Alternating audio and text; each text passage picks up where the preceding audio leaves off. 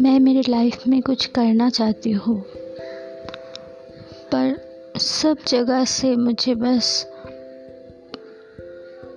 धोखा, फरेबी, ये सभी मिल रहा है।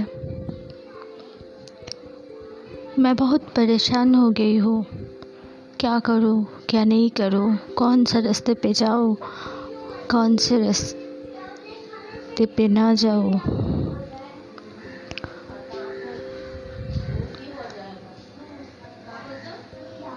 मैं मैं एक नई जॉब पे हूँ अभी। उधर भी प्रॉब्लम